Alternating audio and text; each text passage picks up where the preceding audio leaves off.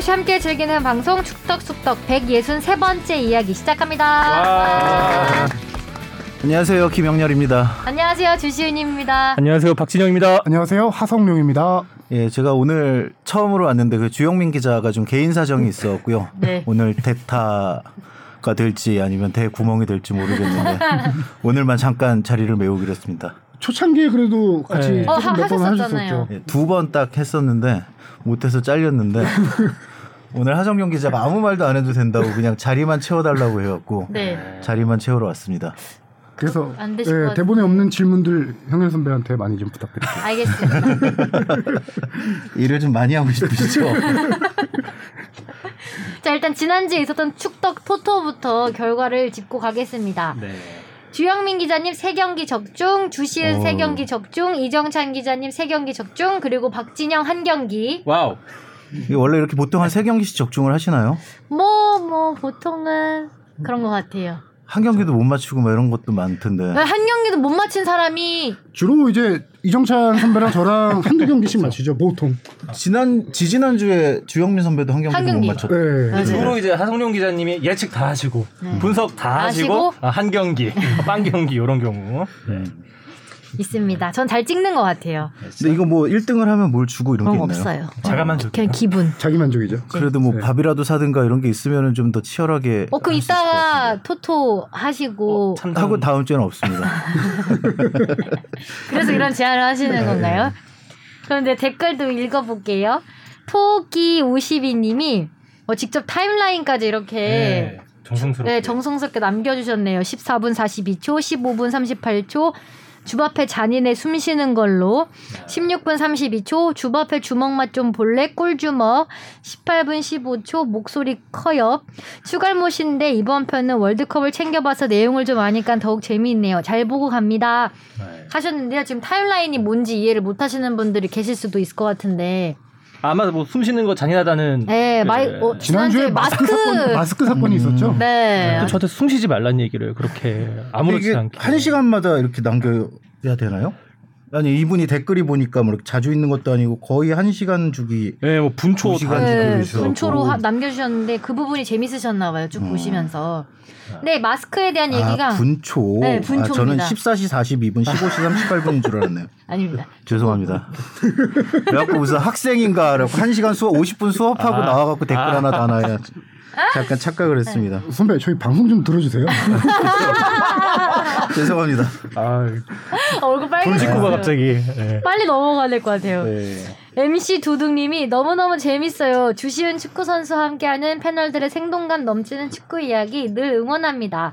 후원하트 누르고 싶어서 회원가입했습니다. 마스크 방송사고 충격적이었습니다. 다시 마스크 들숨날숨 소리 때문에 탈퇴할 뻔했습니다. 미안합니다. 사과하세요. 오늘 제가 사과하겠습니다. 마스크 사과. 오늘은 그 마스크가 네. 아닌 것 같은데요. 네, 다른 걸로 갖고 왔어요. 아니, 딴 게 아니라 일에 인턴 PD가 똑같은 마스크를 쓰고 왔을까봐 걱정이 돼서 새로 하나 갖고 왔다고 하더라고요. 여분의 마스크가 준비했대요. 네, 얼마나 편집하다가 화가 났으면은 바스락바스락. 폐활량을 주체할 수 없는 지금 그쵸? 나이기 때문에 네, 이게 바로 락보컬의 폐활량이다. 알겠습니다. 네. 아니 저도 지난주 방송 들어보니까 제가 사과해야 될 것도 있더라고요. 지난주 때 제가 출연했을 때 네. 마스크가 자꾸 내려갔다. 예민해요. 쓰고 있었는데 하고. 방송을 다시 돌려보니까 말할 때마다 이게 점점 내려가서 코가 나오더라고요. 거슬리더라고요. 아, 예. 계속 내려가고. 예, 계속 올리면서 했는데 네. 아유, 죄송합니다. 오늘은 여기 바짝 올리고 이렇게 하겠습니다. 좋습니다. 아니 근데 마일리지 제도로 사과를 많이 해놓으셔갖고 안 하셔도 될 것 같긴 하던데. 아 요새 최근에 제가 사과를 한 적이 좀 많이 없었죠. 맞아요. 네, 오랜만에 죄송합니다. 사과드립니다. 네. 저도 뭐 언제가 될지 모르지만 미리 사과 한번 해놓고 가겠습니다. 갑자기요? 예, 그러니까 미리 사과 해놓고. 예, 미리 해놓으니까 좀 편한 것 같긴 하더라고요. 잘 보니까. 고해성사 방송이에요. 사과로 시작하는 세로가로 연구소님이 평소에 어떤 마스크를 쓰고 사는 거야. 그리고 연님인가요? 왼쪽 분 마스크 탐나네요. 비닐 장착하셨나 하셨습니다. 아주 마스크에 대한 반응 뜨겁고 좋았고요. 어머님이 주신 마스크? 네. 여자친구도 그 데이트할 때 갑자기 같이 걸어가고 있는데 어디서 바스락거리는 소리가 난다 그랬대요. 내 숨소리다. 이상한 생각을 해갖고 나는 건 아니죠. 아, 예, 저요? 정상적인 생각만 하고 사과하세요. 아, 네. 사과하겠습니다. 네, 사과로 깔끔하게 하고 템레이님이 또 남겨주셨습니다. 아나콘다는 실제 축구로 생각하면 3무 2패였습니다. 비긴 팀들의 면면을 생각하면 아나콘다는 결국 약팀이 아니었어요. 축구에는 실력 그 이상의 것, 정신력이 매우 중요하다는 걸 보여준 감동적인 팀이었습니다. 액션이스타와의 경기에서 남이 춘 선제골 후 모두가 열광적으로 환호하던 그 모습이 골대녀의 정체성이자 기획 의도를 가장 잘 보여준 최고의 명장면이 아니었나 합니다. 주바페님 정말 고생하셨습니다. 벤투에 대한 비판은 지금 시점에선 하고 싶지 않네요. 결국 3포트에 들어갔고 피파 랭킹도 정말 많이 올려놨고 특히 이란전 승리 하나만으로도 상당 부분을 벌충하고도 남는다고 생각합니다. 월드컵 본선 10회 연속 진출이란 결과물도 훌륭하고요. 네. 네, 여기까지만 읽도록 하겠습니다. 다음에 네, 다음 댓글이요. 네, 종국 님이 그런 능력이 있었으면 한국이 아닌 유럽을 가지 않았을까? 한국의 여건이 개판인 걸 고려합시다. 라고 남겨주셨는데 아무래도 지난주에 그 벤투 감독님에 대한 좀 UAE전이 경기력이 좀 안 좋았잖아요. 그래서 거기에 대한 아쉬운 점을 얘기하다 보니까 이런 댓글들도 좀 있지 않나 싶습니다. 장진성님, 이번 조 추첨을 보고 우리에게 꿀조이지도 그렇다고 마냥 어렵다고 하기에도 못한조가 걸린 게 아닌가 싶습니다. 아마 H조 국가들 모두 할만하겠는데 라고 생각하지 않았을까요? 그래도 일본보단 조가 잘 나온 거에 안도합니다. 이 말이 딱 적당한 것 같아요. 할만하겠는데 서로 네. 할만한 가나도 할만하겠는데 우루과이도 할만하겠는데 포르투갈도. 네. 쿠즈님, 예전부터 궁금했던 건데 메이저 스포츠 대회나 중요 경기가 있을 때마다 도박사들은 누구 우세를 점쳤다 아니면 누가 우승할 거라 예상했다는 등의 기사를 자주 접했는데요. 여기서 말하는 도박사들은 누군가요? 전문 도박사들이 따로 있는 건가요? 아니면 해외 유명 베팅 업체들의 자료를 참고한 건가요? 네, 그 해외 유명 베팅 업체들에서 항상 이런 월드컵 앞두고 어디가 우승할 확률, 뭐 몇 퍼센트, 뭐 몇 분의 1로 그쵸. 이렇게 하죠. 그 몇 분의 1이 더 클수록 우승할 확률이 높은 거고요. 몇 배를 주는 그렇죠. 거죠. 몇 배를 이제 배당금으로 주냐가 따라서. 근데 다 이제 유명 베팅 업체들인데 우리가 많이 아는 게 영국의 윌리엄 힐. 이제 한국 언론들이 많이 인용하는 그 업체이기도 하고요. 네. 또 영국의 배트 365라는 데가 있는데 여기도 상당히 우리가 생각하는 거 이상으로 되게 커요. 아, 그 뭐 가끔씩 광고판에서도 많이 뭐 유니폼에도 입고 나온 팀들 라리가 팀들의 그죠. 라리가 팀들의 유니폼 스폰서에 배트 365로 많이 적혀 있죠. 그런 식으로 팀들을 유니폼 스폰하는 케이스도 있고 배트 365 같은 경우는 제가 알기로는 직원만 본사 직원만 한 3천 명이 넘는 걸로 알고 있고요. 전 세계 유저가 뭐 2천만 명 그 정도 이상 되는 걸로 알고 있고 또 많이 들어본 저기 비윈 오스트리아 업체인데 비윈. 아, 그것도 베팅 업체였어요? 그렇죠. 아. 심지어 뭐 월드컵 앞두고는 뭐 금융 업체들 뭐 글로만 삭스 이런 데서도 우승을 예상하고 그렇게 전망을 내놓기도 합니다. 이게 댓글을 보니까 한 번도 못 이기는 아나콘다에 대해서는 굉장히 칭찬이 많고 딱 한 번쯤 벤토에 대해서 가죠. 되게 박해갖고 저희는 그걸 뭐... 지적하는 댓글들이 오늘 좀 있어요. 저희는 뭐 응원이 많이 필요한 팀이기 때문에 네. 아 근데 진짜 3무 2패 중에 1위 팀, 2위 팀하고 무승부를 한 거 아닌가요? 네. 아, 예. 잘했죠?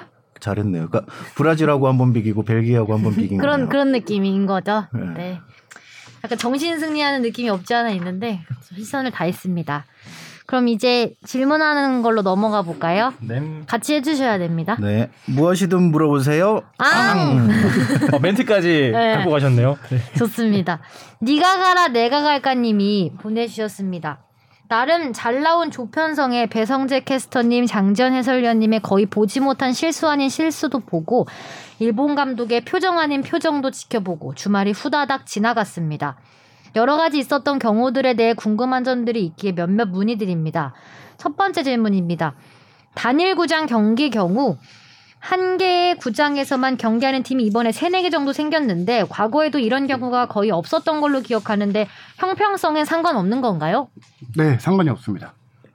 왜냐면요. 이게 미리 조추첨을 하고 나서 이 나라가 이렇게 이 경기장 간다라고 하는 게 아니라 예를 들어 H1, H2, H3, 4 있잖아요. 네.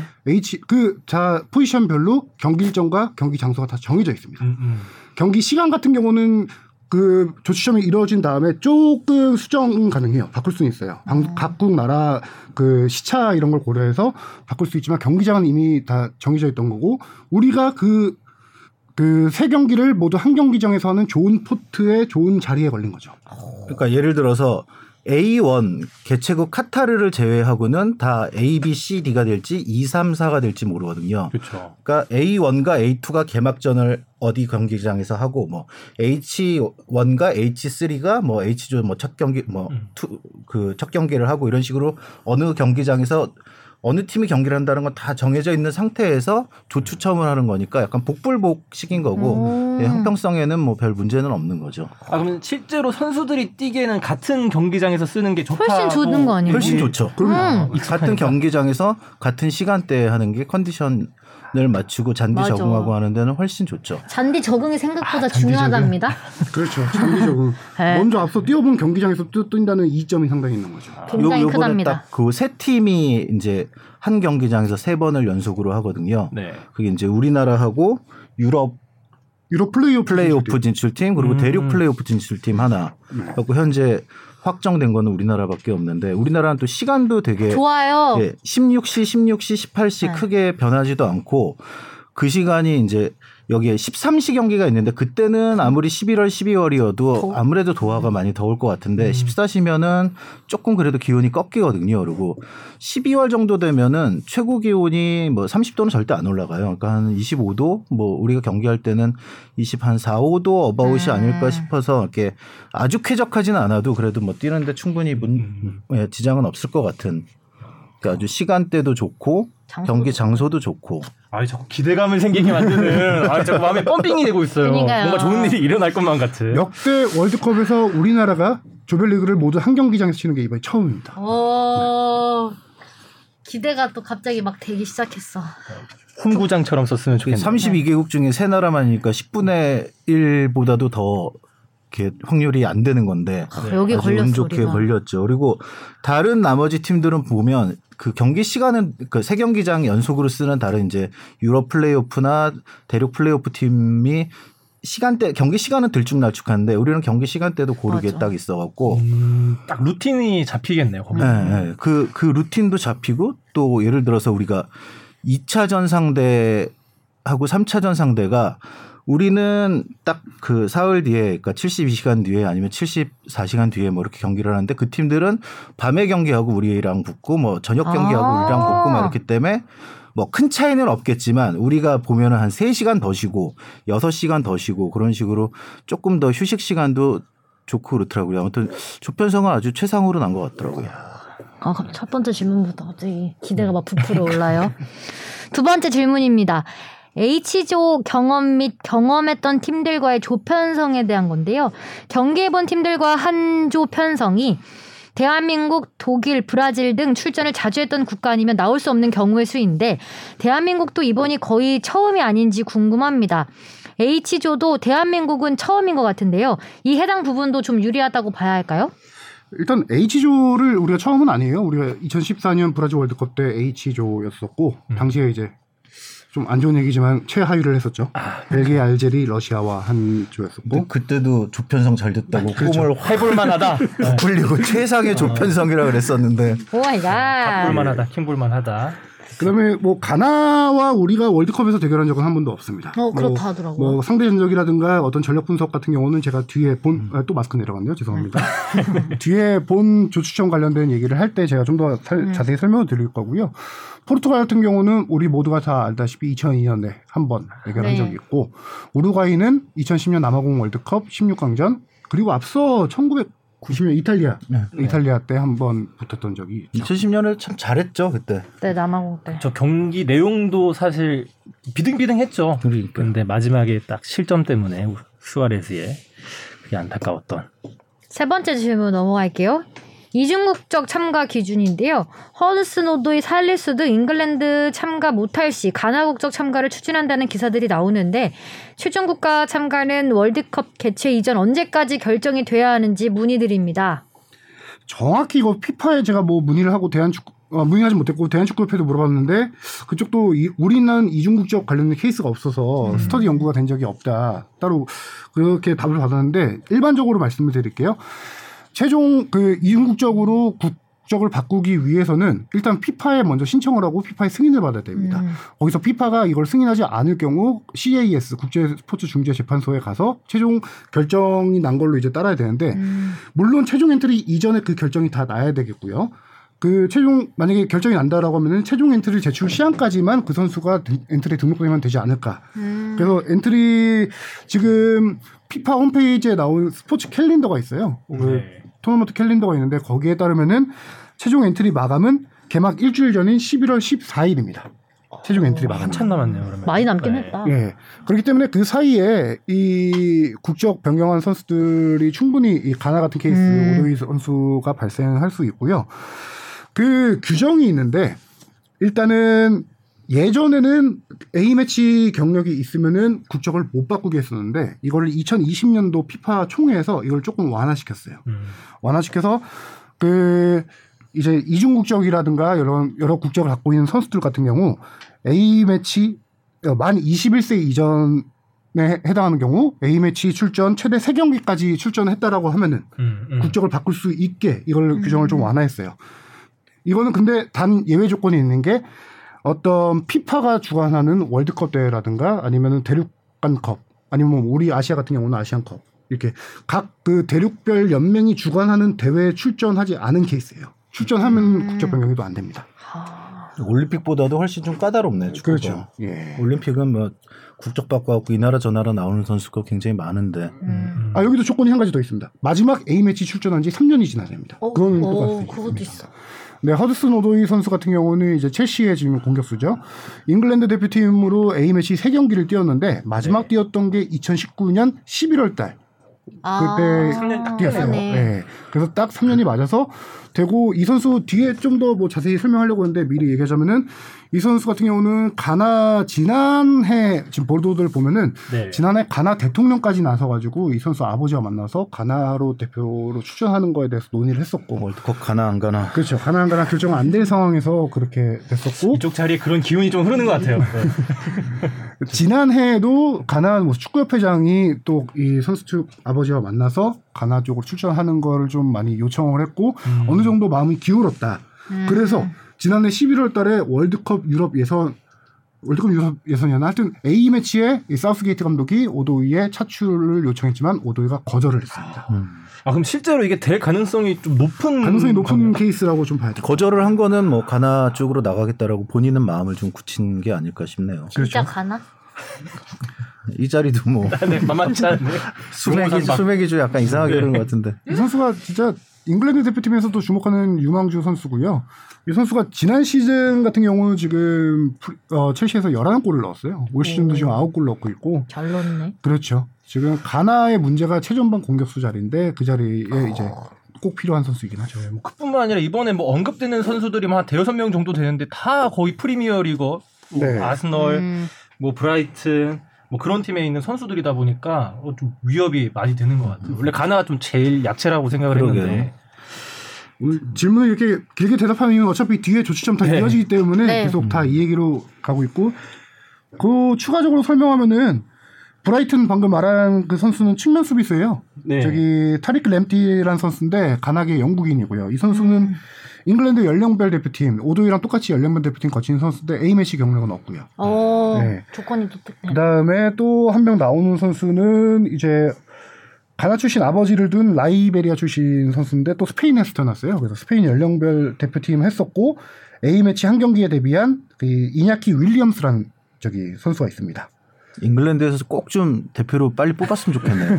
다들. 그렇죠. 아틀레틱이랑 공격수인데 지금 여러 선수들이 이렇게 조금 그 이중 국적으로 가나 국적을 선택하도록 지금 가나 축구협회에서 계속 설득을 하고 있고 이 선수들의 마음이 좀 많이 기운 상황이기도 하죠. 아니 신락 같은 희망으로는 좀 조직력이 망가졌으면 좋겠다. 오히려 갑자기 뭉쳐버렸다 보니까 그런 의외성도 좀 기대하게 되네요. 이렇게 대놓고 망쳤으면 좋겠다라는 말이야. 아 우리나라가 잘 되려면 거기는 그렇죠. 하 기자는 다음 주에도 사과해야 될 것 같더라고요. 왜요? 계속 내려가네요.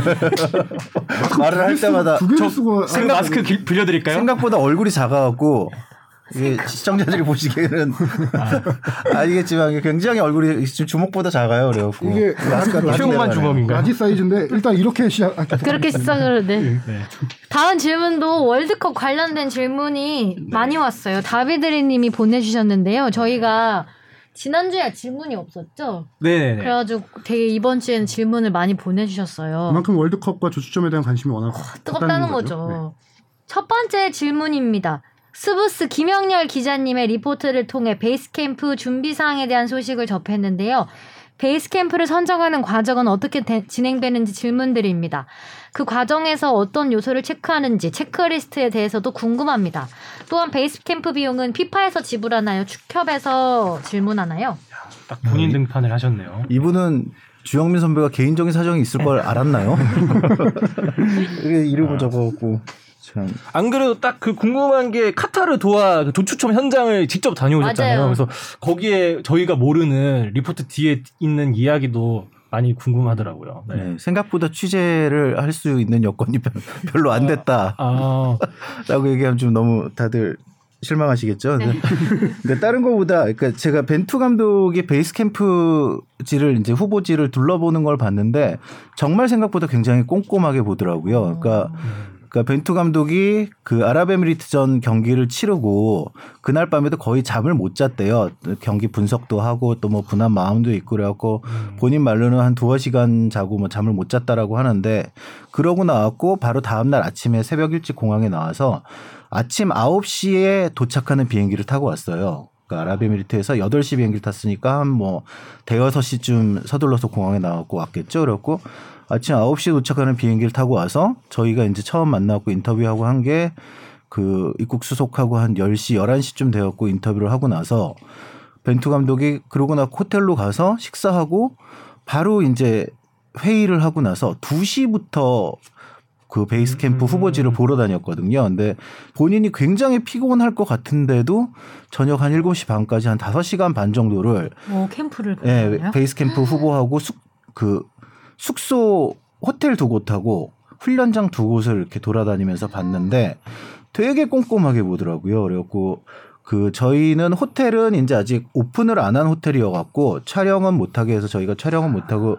밖에 있었는데 그 벤투 감독이 들어가갖고 특히 첫 번째 호텔 같은 경우에는 들어가서 각 방마다 다 다니면서 채광도 보는 거예요. 낮에 햇볕이 얼마나 들어오나. 그럼 선수들이 쓸 방을 선수들이 쓸 방에 채광이 그렇게 중요하더라고요. 이게 그것까지 이렇게 봐야 되나라고 했더니, 그러니까 중요할 것 같긴 해요. 네, 그러니까 낮에 쉬어야 되고 선수들이 회복을 해야 할 시간에 너무 해가 너무 많이 들어오거나 이러면 그런데 좀 아무래도 지장을 받지 않을까 싶어서 뭐 채광까지 보고 뭐 기본적인 이제 회의할 수 있는 회의 공간 또 보안 같은 거 이제 어떻게 층을 어떻게 나눠서 뭐 투숙객들하고 완전히 분리가 되었고 예, 동선까지 이런 것까지 다 생각을 해왔고 첫 번째 호텔에서만 거의 한 2시간 정도를 봤었어요. 와, 진짜 그럼 여러 방에 있으면 그 방 하나하나 다 보면서 어느 정도 이제 체크를 했다는 얘기네요. 그래갖고 뭐 방을 뭐 전체 방을 다 본 건 아닌데 뭐 네. 정말 꼼꼼하게 봐갖고 저희 입장에서도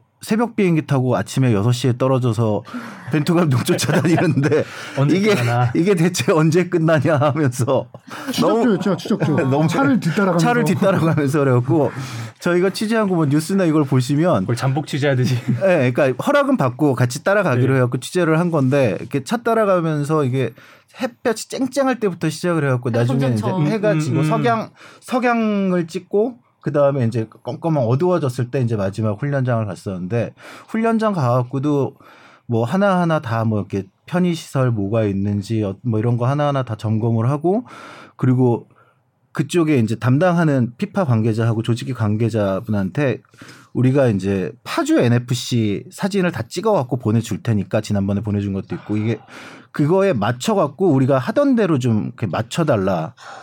막 이런 것까지 요청을 하고 굉장히 꼼꼼하더라고요. 그 피파 직원분은 조금 피곤하지 않았을까라는 생각이 들 정도로 다 된다 그러더라고. 오케이 해줄게. 그럼 두 번째 호텔은 금방 봤어요? 두 번째 호텔은 첫 번째 호텔보다는 조금 금방 봤어요. 마음이 기운 것 같아요. 첫 번째로 더 갔나 보다. 결정이 됐나요? 아직은 아니야, 아직 안 됐어요. 그러니까 이게 벤투 감독이 지난해 11월에 이제 이라크전을 도하에서 했었잖아요. 그때도 이미 예, 그러니까 한 대여섯 군데를 다 둘러봤고 그 다음에 또 다른 코칭 스태프들이 가갖고 또 한 번 보고 이게 실사만 세 번째예요. 그래갖고 지금은 이제 좁혀서 벤투 감독 말로 호텔 2개 지금 저희가 둘러봤던 훈련장 2개로 지금 좁혀놓고 최종 선택만 남았다라고 했는데 좀 이렇게 머무는 시간을 보니까 요번에 둘러봤던 호텔은 첫 번째 호텔 그리고 훈련장은 제 생각에는 두 번째 마지막으로 봤던 훈련장이 아닐까 싶더라고요. 거기도 이제 보안 이런 것도 다 되게 생각을 해왔고 그 미디어 구역은 어디다가 둘지 혹시 다른 팀에서 와서 몰래 촬영할 수 있는 데를 있는지 막 이렇게 둔덕 같은 데 이런 것도 다 살펴보고 예. 생각보다 진짜 꼼꼼하게 그러니까 이런 것까지 체크해야 할 정도로 보네요. 그러니까 저는 궁금한 게 이런 것들을 원래 감독이 다 하나요? 원래 뭐 약간 스텝들이 있을 것 같은데. 스텝들이 같이 다니기는 하는데 그래 최종 결정은 아무래도 감독의 의견이 많이 반영이 되겠죠. 자, A부터 Z까지 치밀하게 다 따지는 것 같더라고요. 신기하다. 그래서 이 방금 말씀하신 거에 다 들어가 있는데 이 체크리스트라는 게 크게 막 이렇게 나와 있는 건 아니고 이동거리. 이동거리가 그렇게 중요한데 이번 카타르 월드컵 같은 경우는 뭐 한 도시에서 달리기 때문에 크게 중요한 거리는 아니에요. 최대 경기장까지 최고 먼 게 그러니까 저희 숙소가 네. 그 최종 후보 두 군데가 다 바로 앞에 있어요. 그러니까 그 두 호텔이 걸어서 한 200m 정도 거리여서 그 어디가 되든 그 위치는 이제 똑같은데 그 숙소를 기준으로 해서 제일 먼 경기장도 차로 40분이면 갈 수 있고 조추첨 전이었으니까 경기장 결정되기 전에 그리고 아니 이제 또 우리가 또 그것까지 그렇죠. 16강, 8강, 4강 결승까지 생각을 해야 되니까 그렇죠. 그것까지 생각을 해야 너무 짧게 오시네. 그리고 에듀케이션 시티 스타디움까지는 네. 거기에서는 20분 정도 네, 딱 차로 20분이 가더라고요. 또 저희가 결정 난 다음에 가봤을 때는 주말이어갖고 15분밖에 안 걸리더라고요. 그래서 아주 뭐 이번에는 뭐 모든 팀들이 다 이렇게 이동이나 이런 거에는 좀 문제가 없을 것 같습니다. 그러니까.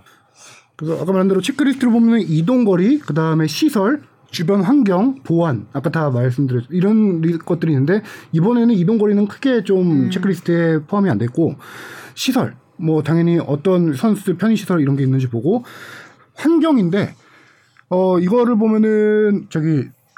형현 선배도 그렇지만 저희 다 러시아 월드컵을 다녀왔거든요. 그때 베이스 캠프를 차릴 때 그 숙소 이런 환경을 봤는데 주변에 호수가 있고 거기 산책로가 있었어요. 러시아 때는. 상트페테르부르크 베이스 캠프가 있었던. 저는 못 가봤습니다. 거의 저는 상대국만 따라다니는데. 도시가 상트페테르부르크 어디요? 선배님 어디요? 쌍 다음에 만든 그런 도시가 있었는데 호텔 주변에 그런 호수가 산책로가 있어요. 그 선수들이 식사하거나 낮잠 자고 나오거나 산책할 수 있는 환경까지 고려해서 그렇게 하는데 우리나라 역대 월드컵 베이스 캠프지 저희 협회한테 물어보니까 우리는 역대로 조용한 곳을 좋아했더라고요. 그러시고 주변에 산책할 거리가 있다든가 주변에 환경이 시끄럽지 않은 곳. 제가 듣기로는 2010이 아니라 2014 브라질 월드컵에는 그 나야가라 폭포 이과수 나야가라 왔다 갔다 하려면은 좀 많이 힘들겠지. 지식이 미쳤네. 그리고 베이스 캠프 이상한 데다 했네 거기는. 하여튼 이과수 폭포 근처에서 되게 선수들은 뭐 이렇게 경치를 즐길 수 있었다 뭐 이런 얘기를 옆에 들었던 것 같아요. 미국 같은데. 캐나다 월드컵 때 나이아가라 폭포에. 나이아가라. 캐나다에도 있고요, 미국에도 있으니까. 야, 뭐 이번 주는 나이아가라야. 아주 재밌네요. 네. 그리고 러시아 때까지 얘기하면 러시아 때는 특히 여기 방에서 체감이 얼마나 들어오냐 이번 벤투 감독이 카타르 때 살폈듯이 러시아는 백야 현상이 있습니다. 백야. 밤에도 밝아요. 그래서 거기는 암막 커튼이 다 돼 있냐 안 돼 있냐 살폈었죠. 그런 식으로 되게 꼼꼼하게 살피고요. 그 베이스 캠프 비용에 대한 질문도 있는데 네. 본선 진출국에 기본적으로 피파에서 전체적으로 재반 비용 같은 걸로 20억 원 정도를 줍니다. 그 안에서 이제 본선 진출에 필요한 것들을 모든 걸 다 준비할 수 있게. 많이 주는 건가? 조금 주는 건가? 감이 안 오네요. 20억 원이. 많이 주는 거예요? 몇 퍼센트 정도인지가. 글쎄요. 제 전 재산보다 많은데. 그렇죠. 큰 돈이긴 하죠. 네. 큰 돈이죠. 네, 큰 돈이네요. 그리고 또 이제 또 올라가면 올라갈수록 그 금액이 느니까요. 그렇죠. 재밌네요, 아주. 야, 질문만으로 우리 30분 하고 있네, 지금. 질문 근데 아직 4개나 더 남았어요. 빨리빨리 가겠습니다. 네. 두 번째 질문입니다. 가상의 우루과이전이 될지 모르는 브라질과의 평가전 썰이 나오던데 진짠가요? 현재 월드컵 준비 평가전에 대해서 어떤 오퍼들이 현재 오가는지 궁금합니다. 그리고 평가전을 위해 A 대표팀을 서울로 초청하면 관련 비용을 우리 축구협회가 낸다고 이전 방송을 통해 들었던 것 같은데 관련해서 재정적으로 충족이 되는지도 궁금합니다. 적자가 나는 건 아닌지. 반대로 우리 국가대표팀은 왜 원정 A매치 초청을 잘 받지 못하는지도 궁금합니다. 단순히 초청을 못 받는 건지 특별한 이유가 있는 건가요? 일단은 지금 우리가 6월 달에 A매치 기간이 2주예요. 길어요. 그래서 최대 국내에서 4경기를 추진하고 있고요. 그중에 한 팀이 이제 브라질 언론에서 보도했다시피 브라질과 추진하고 있는 게 맞습니다. 특히 이번에 2002년 한일 월드컵 20주년 기념으로 해서 6월 달에 좀 성대하게 치를 계획을 갖고 있는 거고. 와, 저도 갈래요. 이 같은 경우에는 분명히 초청 비용이 다 발생합니다. 예전에 우리가 브라질을 부를 때 거의 10몇억 원의 초청 비용, 재반 비용을 빼고더라도 초청 비용만 그렇게 따로 들었던 걸로 기억을 하고요. 그 초청 비용은 기본적으로 우리가 탑클래스 팀들을 부를 때 무조건 발생하죠. 근데 월드컵 앞두고 서로의 니즈가 조금 맞을 때 그 가격 협상이 좀 더 수월해지죠. 낮출 수가 있는 거죠.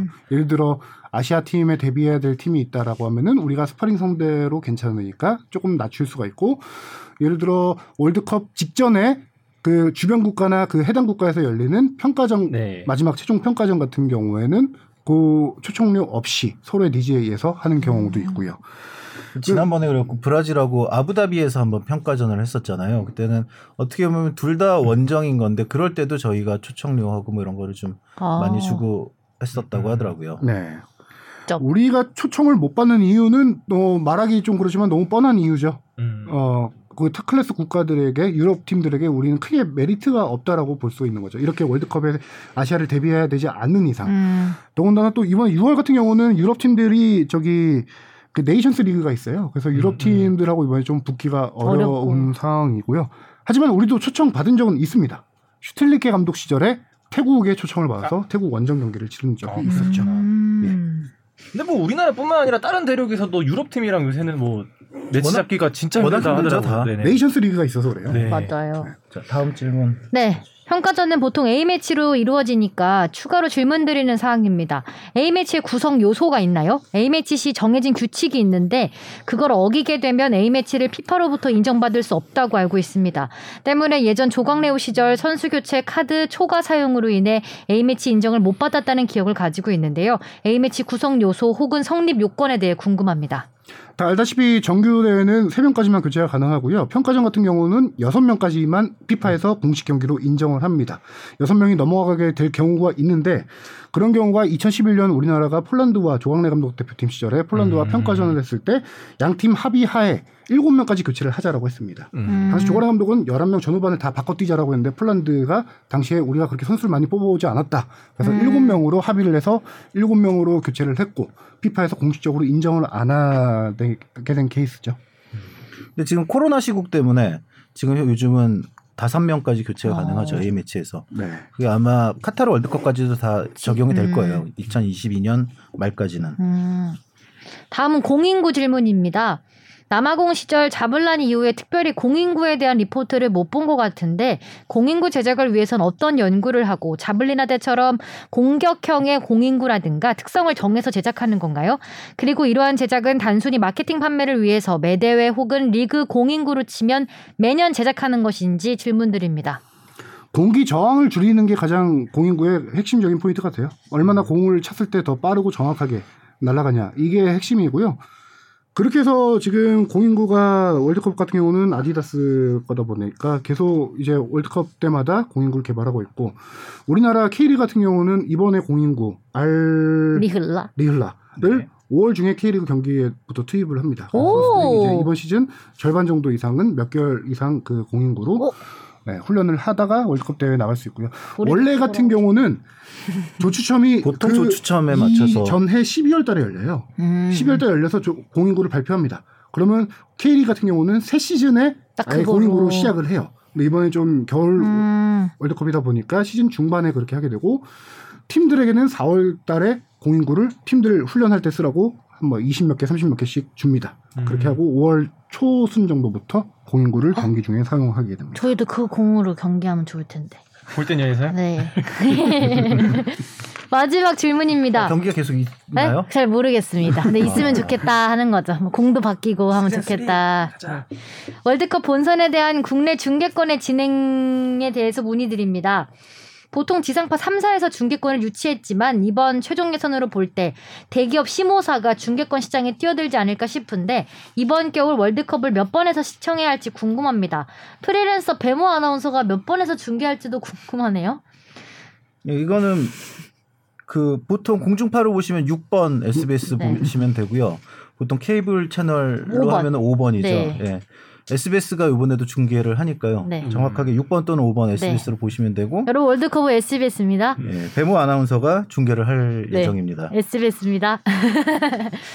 하성룡 기자님 카타르 월드컵 경기장들의 잔디는 어떠한가요? 잔디 기자 하성룡 기자님의 취재 요청 드립니다.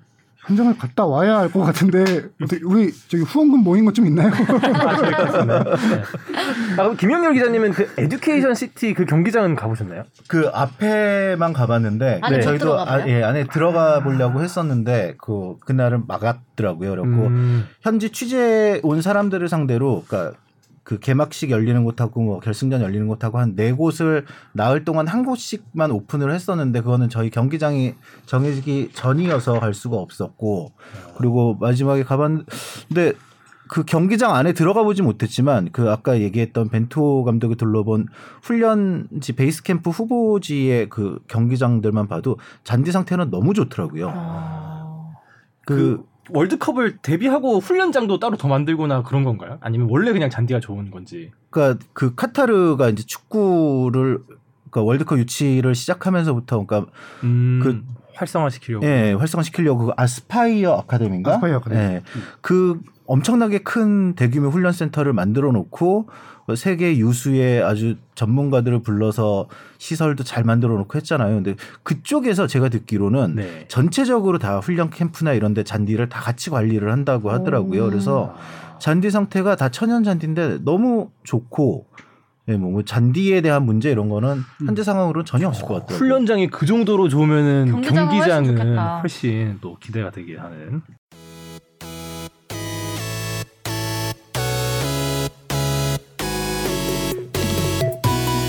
여러분은 지금 축덕숙덕을 듣고 계십니다. 잊지 말고 하트 꾹. 드디어 이제 이슈 보고서 들어가나요? 질문만 40분 만에 진입합니다. 40분 만에 오늘 오랜만에 1시간 반짜리 방송하는데요. 네. 이슈 포커스 뽕 우리 뽕이 엄청 열심히 일한 날 제목 적어오는 거거든요. 한번 제목이요? 네 평가해 주시죠. 살 떨린 조추첨식 김영렬 기자에게 듣는 현장 뒷얘기.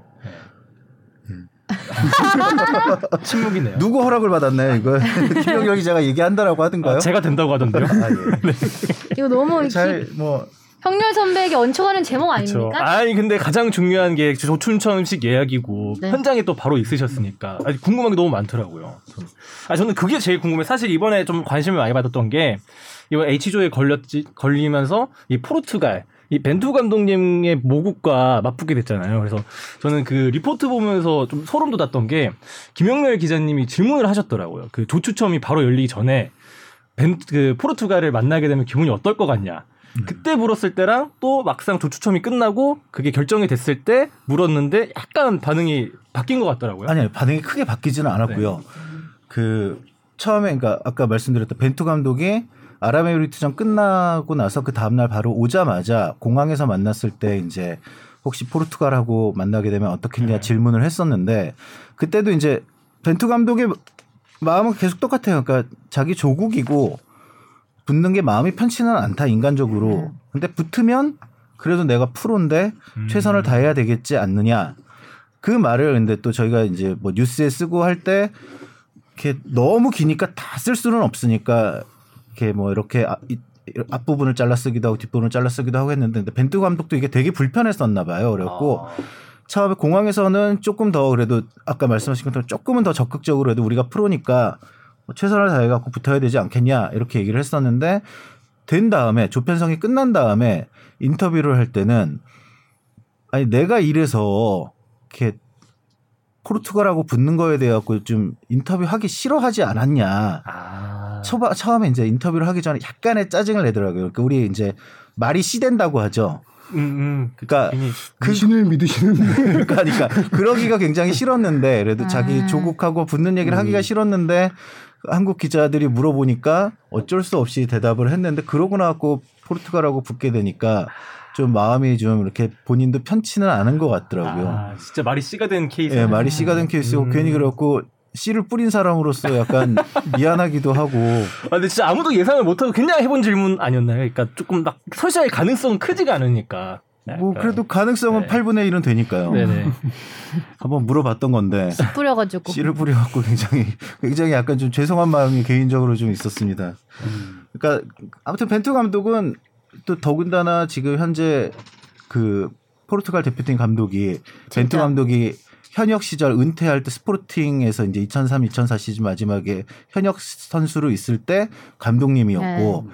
현장에서도 두 분이 얘기도 자주 하고 좀 친한 것 같더라고요. 그러니까 아무래도 좀 불편하겠죠. 은사하고 붙는 게.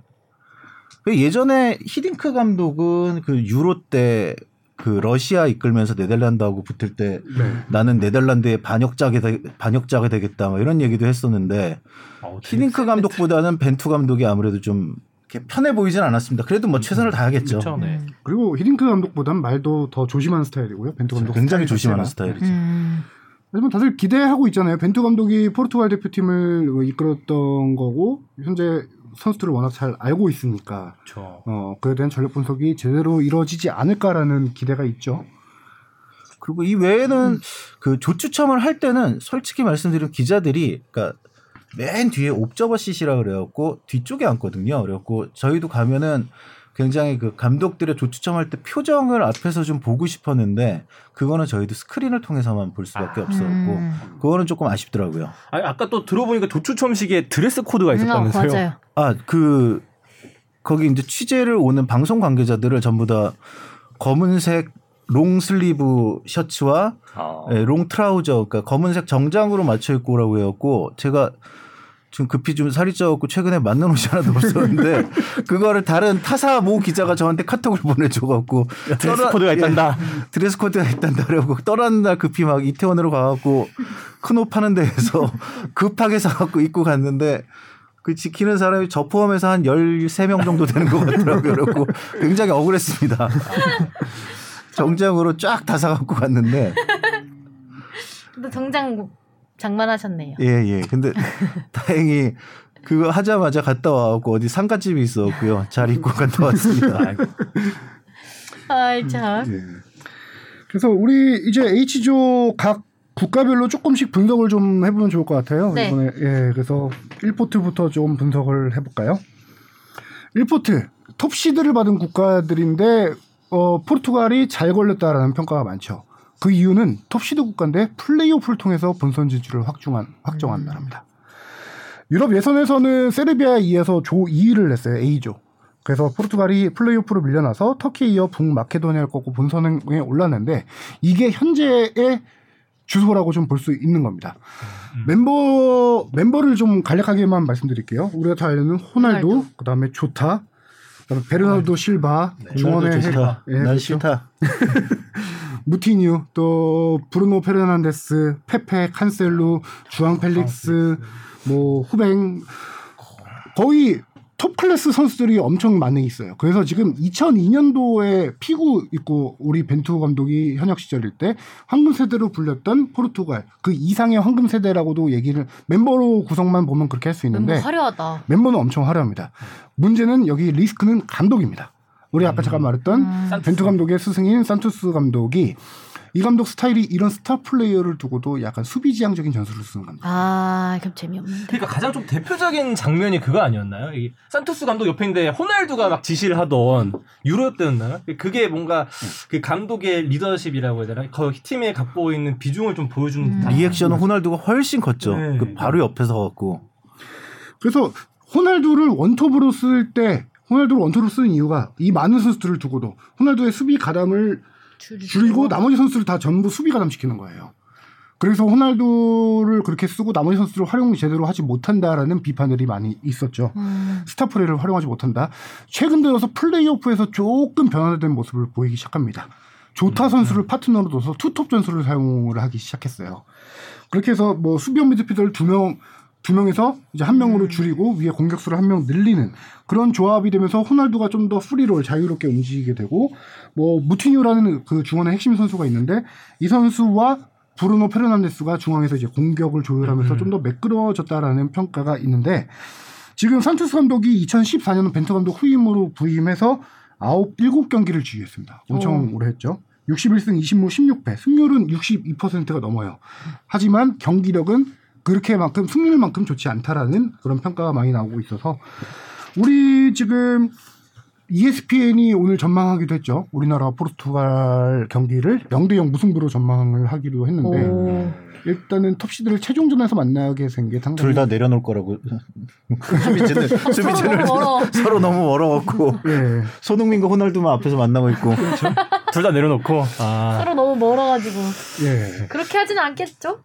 네. 그래서 뭐 확실하게 이 나라는 우리 모두가 다 아는 스타 플레이어가 한 명 있잖아요. 네. 최고의 스타 플레이어 호날두를 막아라가 당연히 너무나 큰 명제일 텐데, 약간 불안불안한 느낌도 드는 게 이 선수에게 마지막 월드컵일 것 같아요.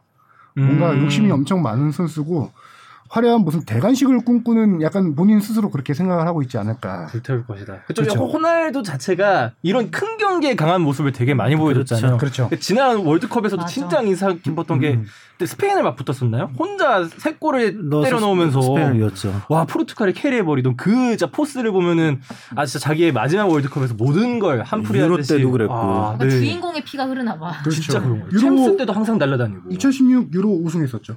호날두가. 근데 그거 말고는 우승이 없어요. 2006년 독일 월드컵 때부터 지금 5회 연속 출전을 이루는데 최고 성적이 2006년 당시에 4위고 지난 월드컵 다 알다시피 16위. 2014년 된 조별리그 탈락. 그렇죠. 그래서 역대 최고의 선수 반열에 오르려는 욕심 때문에 이번 대회 특히나 더 욕심을 낼 텐데 이게 이제 양날의 검이 될 수는 있겠죠. 욕심만 내면 좋겠네. 난사 한번 하고 프리킥 시원하게 날리고 호난사 한번 하시고 그렇죠. 과욕이 부른 뭐 이런 거 기대해 보겠습니다. 그렇죠. 네. 그리고 요새 신예 공격수 워낙 많이 아는 후안 펠리스라는 선수가 있는데 그렇죠. 호날두뿐만 아니라 이 선수도 많이 조심을 해야 될 선수죠. 선수들 이름이 진짜 화려하다. 네. 포르투갈 그럼 어떻게 예상하세요? 무승부 예상하세요?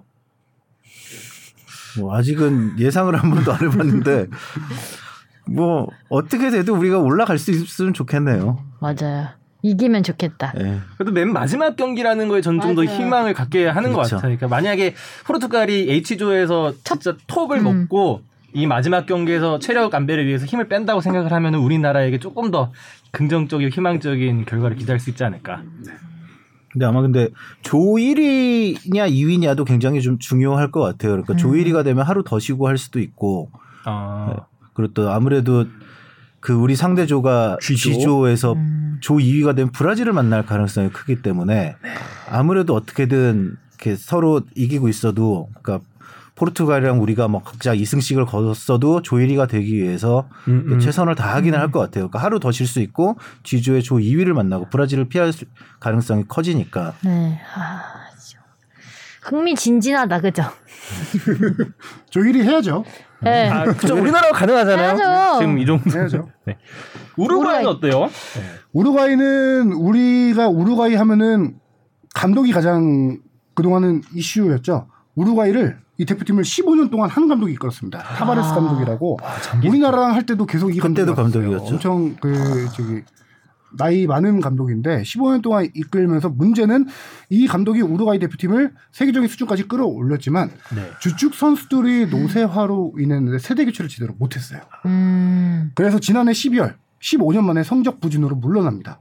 월드컵 예선에서 4연패에 빠지면서 팀이 7위까지 떨어지자 월드컵 본선 진출이 이거 힘들어지는 거 아니냐라고 하면서 감독을 교체합니다. 후임으로 디에고 알론소 감독이 왔는데 이 감독이 이제 본격적으로 세대 교체를 시작하게 됩니다. 일단 우리가 알고 있는 우루과이 투톱 딱 나오잖아요. 누구죠? 투톱은 카바니와 수아레스. 그게 타바레스 감독의 투톱이었죠. 네. 이제 카바니는 지금 이제 나이가 들어서 그렇죠. 빠졌고 알론소 감독이 오면서 카바니를 빼고 그 자리에 누네스라는 선수를 누네스? 오늘 네. 챔피언스리그에서도 오늘 그 한 골 넣었어요. 굉장히 날아다니는 선수입니다. 요즘 최근에 폼이 아주 좋은 선수입니다. 벤피카, 포르투갈 리그 벤피카에서 뛰는 다루인 누네스라는 선수인데요.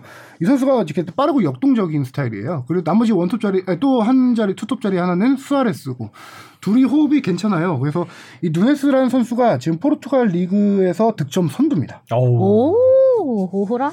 지금 23살에 187cm 장신 공격수인데 지난 시즌에 14골을 넣었는데 이번 시즌 리그 23경기에서 21골. 득점 압도적인 1위고요. 거의 뭐 한 경기 한 골씩 계속 넣는 거네. 챔스리그에서도 9경기 5골인가요? 네, 그 정도. 그래서 넣었죠, 시즌 거의 지금 30골에 육박하고 있는. 완전 꼴잡이네요. 그렇죠. 꼴잡이고 또 한 가지 감독이 바뀌면서 바뀐 게 골키퍼가 바뀝니다. 우루과이 골키퍼는 몇 년 계속 무슬레라라는 원톱 골키퍼가 있었는데 이 선수가 지금 최근 4경기 연속 못 나왔습니다. 새로 온 골키퍼가 이제 로체트라는 골키퍼가 있는데 그렇게 이제 곳곳 포지션의 세대 교체를 하면서 우루과이를 좀 더 젊고 빠른 팀으로 바꾸려는 시도를 하고 있어요. 문제는 이게 그러면서 이 선수들을 교체하면서 마지막에 4연승을 하면서 월드컵 본선 진출 그 예선 3위로 통과해서 이뤄냈지만 이게 아직 감독이 전술이 완벽하게 녹아들기 힘든 상황이죠. 아직은 너무 시기가 짧다 보니까. 그리고 뭐 남미에선 3위라고 해도 뭐 1위 브라질은 물론이고 2위 아르헨티나하고도 거의 승점이 10점 이상 차이가 났었어. 11점인가? 그렇죠. 그 정도 차이가 났었고 좀 아예 탑 클래스라고 보기에는 지금은 그래도 좀 폼이 많이 떨어졌죠. 그럼에도 선수들 네임밸류가 포르투갈 못지않아요. 여기도 베스트 11을 제가 살짝 뽑아봤는데 뭐 투톱의 누네스, 수아레스 얘기한 거 있고 그다음에 토트넘 손흥민 선수의 동료인 벤탄쿠르 선수가 중원의 핵심. 또 레알 마드리드에서 뛰는 발베르데라는 선수가 있거든요. 두 선수가 중원에서 이제 공수를 조율하는데 발베르데 선수는 다들 아시다시피 아시아 인종 그때 한국 찍는 세리머니를 우리나라에서 열렸던 그때 17세기였나? 20세기에 와서 이거 하고 네. 나중에 사과하고 했던 그렇죠. 선수죠.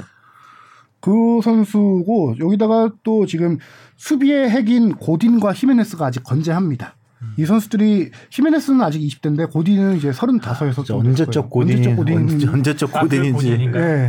근데 두 선수가 중앙수비수 고딘과 히메네스가 아틀레티코 마드리드에서 엄청나게 오랫동안 호흡을 맞춰왔고 대표팀에서도 호흡을 맞추는 거예요. 호흡이 좋겠다. 그렇죠. 이 수비가 좋은데 이제 우리가 이번 예선에서 실점이 많아졌어요. 그래서 고딘이 많이 좀 노쇠한 게 아니냐 이런 평가가 나오는데 저는 한 가지 오히려 또 수비에서 핵심적으로 봐야 될 선수는 오른쪽 측면 수비수 아라우로 선수입니다. 이 선수가 바르셀로나에서 중앙 수비와 오른쪽 측면을 왔다 갔다 하는 선수인데요. 대표팀에서는 중앙에 고딘과 히메네스가 있으니까 대표팀에서는 거의 오른쪽 풀백만 많이 써요. 바르셀로나에서는 중앙에도 많이 쓰는데 이 선수 같은 경우는 키가 190이 넘는데요. 스피드가 순간 스프린트 속도가 거의 35km 정도 나올까지 35km 정도까지 나올 정도로 스피드가 엄청납니다. 이 선수가 중요한 게 뭐냐면은 왜 이 선수를 뽑았냐면은 손흥민 선수가 우리 측면 왼쪽 측면에 쓰잖아요. 맞대결 상대예요. 아무 선수가 이 선수가 얼마 전에 엘클라시코 있을 때 레알 마드리드의 비니시우스 선수를 완전 지워버린 선수거든요. 스피드. 이 스피드 하나가 정말 탁월한 선수고요. 장신에다가. 거기다가 헤더 능력이 좋아서 세트피스의 핵심 전력이에요. 이 선수가. 네. 그리고 태클 능력도 좋고 해서 손흥민 선수가 과연 이 선수와 맞대결을 어떻게 풀어낼 수 있을까가 우루과이전에 좀 주목할 관전 포인트가 될 것 같습니다. 오른쪽 윙으로 오면 되지 않을까요? 그런 방법이네요. 손흥민 선수가 왼쪽 휘저을 때 또 뒤에서 김진수 선수가 또 도와줄 수도 있고. 근데 막상 또 이게 상대방 스쿼드가 센 걸 들으니까 아까 펌핑되기 갑자기 또 위축이 되네. 근데 또 포르투갈이나 우루과이에서 막 이렇게 또 분석하는 뭐 기자들 하고 할 때도 한국은 손흥민에다가 황의조에다가 뭐 황희찬에다가 이재성에다가 하면서 그쪽도 야 한국이 만만치 않은데 이렇게 다 얘기를 할 거예요. 맞아. 우리 선수들도 훌륭하잖아요. 그럼요, 훌륭하죠. 네. 가나 해주시죠. 가나? 이거 하면 우리 가나? 아직 많이 남았는데. 가나는 다 알다시피 본선 진출국 현재까지 확정된 29개국 중에 피파 랭킹이 최하위 60위죠. 네. 우리 당연히 1승 상대로 뽑히고 있는데 과거의 가나라고 하면 우리는 되게 아프리카의 강호라고 생각을 많이 했었잖아요. 그쵸, 저는 아직도 갇혀있는 게 그 문탈이 애시앙 시대에 갇혀있거든요. 아사모아 네. 기안. 네네. 월드컵 8강 가고. 그렇죠. 2000년대 후반 2010년 초반까지만 해도 가나의 그들의 황금 세대였었죠. 남아공 월드컵 8강까지 갔던 팀인데 이제 브라질에서 조별리그 탈락하고 러시아는 본선 진출에 실패해서 이번에 8년 만에 월드컵 본선에 오른 팀입니다. 과거에 가나는 이렇게 개인기 좋은 선수들도 많았지만 조직력이 좋은 팀이라는 평가를 많이 받았어요. 근데 올해 월드컵 예선 전에 1월 달에 열린 아프리카 네이션스컵에서 가나가 조체 하위를 하면서 조별리그 탈락을 합니다. 그래서 감독을 경질합니다. 그래서 지금 임시 감독을 앉혔는데요.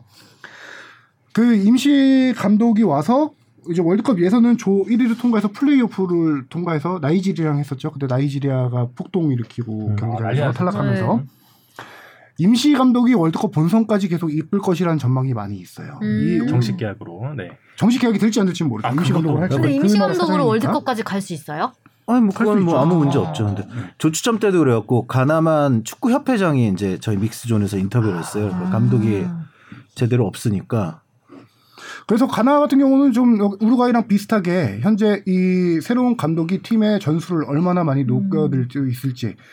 또 조직력이 얼마나 살아날지. 그래서 오히려 지금 가나가 오히려 옛날에 조직력이 좋았던 팀이 이번 대회에서는 약간 선수들의 개인기에 의존한 팀이 되지 않을까라는 전망이 좀 많이 나오고 있는데 가나 지금 그 베스트 11이나 이런 핵심 전력을 봐도 크게 주목받을 선수가 없어요. 아스널에 있는 토마스 파티 선수 이외에는 크게 주목할 선수가 없기 때문에 아까 우리 질문에서 얘기했다시피 오도이 선수라든가 다른 선수들을 이제 이중국적 선수를 영입해서 빈약한 포지션을 많이 메우려고 하고 있는 노력 중인 거죠. 그 인터뷰 봤어요. 꿀났다고 뭐 벤투 감독이 가나는 언급 안 해가지고 뭐 우리는 기사진으로 가나 현지 언론에서 약하냐 그래서 뿔냈다고. 가나도 우리 얘기 안 할 거예요. 서로가 1승 재물이라고 얘기를 하고 있겠죠. 예. 그래서 가나 또 주목할 선수 보면은 지금 레스터시티의 주전 중앙 수비수 아마티 선수라고 있고요. 네, 그게 핵심 전력들이 몇 명 있어요. 또 이강인 선수의 팀 동료인 마요르카의 바바라는 선수 있고, 그 다음에 우리가 많이 아는 선수는 아이유 형제. 아이유 형제가 있죠. 조르단 아이유. 그렇죠. 예전에 저기 수완지 시티에서 기성용 선수가 뛸 시절에 팀 동료에서 같이 좀 아는 선수인데 그 선수는 이제 형 안드레 아이유고 그 선수는 현재 조금 노쇠화돼서. 저기 알사드가 있고요. 네. 그 동생이 크리스탈 팰리스에서 지금 뛰고 있는 선수인데 조던 아이유. 이 선수도 31이에요. 네. 근데 이 아이유 형제가 많이 노쇠화됐다라는 평가가 있어서 오도이를 어떻게든 끌어오려고 하고 있고. 이 아이유 같은 경우는 조던 아이유, 동생 아이유 같은 경우는 우리랑 2014년도에 월드컵 직전에 우리가 미국 마이애미에서 평가전을 치렀죠. 그때 브라질 월드컵 앞두고 그때 우리가 4-0으로 완패했습니다. 가나에. 그때 3골을 넣었던 선수가 조던 아이유 선수입니다. 그래서 결국에 이 토너먼트 진출 가능성이 어느 정도냐 그런 게 관심이잖아요. 근데 이게 도추첨할 때도 그랬고 가장 관전 포인트가 그 얼마나 우리가 죽음의 조에 있었냐. 그러니까 특히 그 2포트까지 팀이 정해졌을 때 H조가 포르투갈, 우루과이까지만 뽑혔을 때 우리나라가 저기 좀 갔었으면 좋겠다라는 생각을 하는 분도 꽤 있었잖아요. 특히 2조가 워낙 스페인이랑 그렇죠. 독일이 압도적으로 강한 팀. 저기만 피했으면 좋겠다. 때문에. 근데 스페인, 독일, 그러니까 2조는 죽음의 조라고 보기는 뭐한 게 스페인하고 독일이 그냥 올라갈 팀이고 일본이 뭐 죽을 조지 뭐. 스페인이나 독일한테 죽음의 조는 아니죠. 그렇죠. 네, 그 두 나라에게는. 그러니까 그 두 나라한테는 죽음의 조라는 건 제 개인적인 생각으로 죽음의 조라는 건 정말 서로에게 내 팀이 다 힘들어서 매 경기 피해갈 데가 없고 너무 힘들어야 될 게 죽음의 조가 아닐까 싶은데. 스페인과 독일은 우리가 1위 아니야 2위 아니야를 가지고 꿀조. 1위로 갈까? 사실 이때가 진짜 드라마틱했잖아요. 그때 3포트 뽑을 때 일본, 모로코, 우리나라 세 나라 남았는데 2조 딱 제발 우리는 아니어야 되는데 우리는 아니어야 된다 할 때 딱 그 순간 재팬 일본이 나와갖고 정말 다행이다. 저는 개인적으로 C조도 좀 안 걸리길 바랐거든요. 그때 아르헨티나랑 멕시코가 먼저 뽑혀 있어서 특히 뭐 아르헨티나도 이긴 적이 별로 없었고 멕시코는 워낙 토너먼트나 뭐 월드컵 본선이나 만났을 때 좋았던 결과가 없었고 그렇죠. 쉽지 않죠. C조도 정말 쉽지 않고 B조도 은근히 이제 정말 내 팀이 다 서로 힘들지 않을까 싶은 조네요. B조는 그런 말 이게 그 축구로 배우는 세계사라고. 그러니까 사이사이가 안 좋아가지고 이렇게 놔뒀고. 어차피 유럽 플레이오프 팀도 아마 웨일스가 올라올 가능성이 보이니까 그럼 웨일스도 피파 랭킹이 18위니까 여기는 이란이 피파 랭킹이 제일 낮은데 20위이고 21위 안에 내 팀이 그러니까 피파 랭킹이 뭐 정확하게 뭐 전력을 다 반영한다라고 볼 수 없지만 그래도 객관적인 지표인데 피파 랭킹만 따져갖고 보면 A조가 이제 카타르가 포트 원이 그러니까 1번 시드이기 때문에 51 카타르가 있어갖고 여기가 한 다 합하면 피파 랭킹이 한 122 정도 되고 B조는 다 합하면은 한 70 그러니까 웨일스가 올라온다는 가정하에 70도 안 될 거야 아마 70 어바웃밖에 안 될 테고 100을 넘는 게 이제 A조하고 우리조밖에 없죠. H조밖에. 그렇게 보면 우리나라 좀 비벼볼만하다. 비벼볼만한 조죠. 월드컵을 랭킹으로 본다면 월드컵에 올라온 그러니까 본선에 올라온 팀은 약팀은 절대 없다고 다 그렇죠. 어려운 팀이니까 그 안에서 이 정도면 그렇죠. 해볼만하다. 평균 그러니까 한 그 각 팀의 랭킹들 합하면 한 70, 80 뭐 이 어바웃이 될 텐데 우리랑 A조만 100을 훌쩍 넘으니까 그래도 할만한 조죠. 네. 저도 딱 조 추첨 됐을 때 드는 생각이 아 2조가 딱 요 몇몇 조만 아니길 바랬던 게 있는데 그게 안 걸려서 다행이다. 그렇죠. 최악은 피했다는 네. 생각이 먼저 들더라고요. 또 왠지 2조에 일본이 걸리니까 또 흐뭇하고. 아 현장에서 소리 지르지 않았어요 혹시? 저는 소리 지르던데 라이브 보면서 지르게 되던데. 다 같이 다른 나라 기자들이 다 있기 때문에 뭐 소리까지 지르지 않았고 뭐 주먹 정도는 이제 아싸 이 정도는 했죠. 일본 그리고 일본 감독님 표정이 나오는 게 너무 웃겼어요. 그 우셨던 표정이 살짝 나오더라고요. 해탈한 듯한. 약간 동공이 약간 초점을 잃은 듯한 그 표정. 좋습니다. 숙소는 아주 딱. 돌아갈 날짜를 간단하게 잡을 수 있을 것 같아요. 조별리그 생각이 하고 돌아가겠다. 네. 네, 저희만 잘하면 되죠. 그렇죠. 이제 시간 좀 많이 지났으니까 다음 이슈 포커스로 한번 가시죠. 네. 우리가 DTD라고요. 히읗까지 읽거나 흐 읽어야 되나요? 10명으로 이긴 인천 울산. 네. 네. 아 지난주에 뭐 DTD가 뭐야? 떨어진 팀은 떨어진다. 아, 다운 팀은 다운된다라고.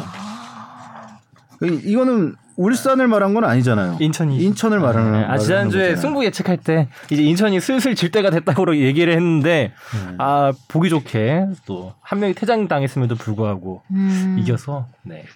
이게 DTD라는 거는 이게 원래 김재박 감독이 야구에서 했던 얘기죠. 네. 축덕숙덕에서.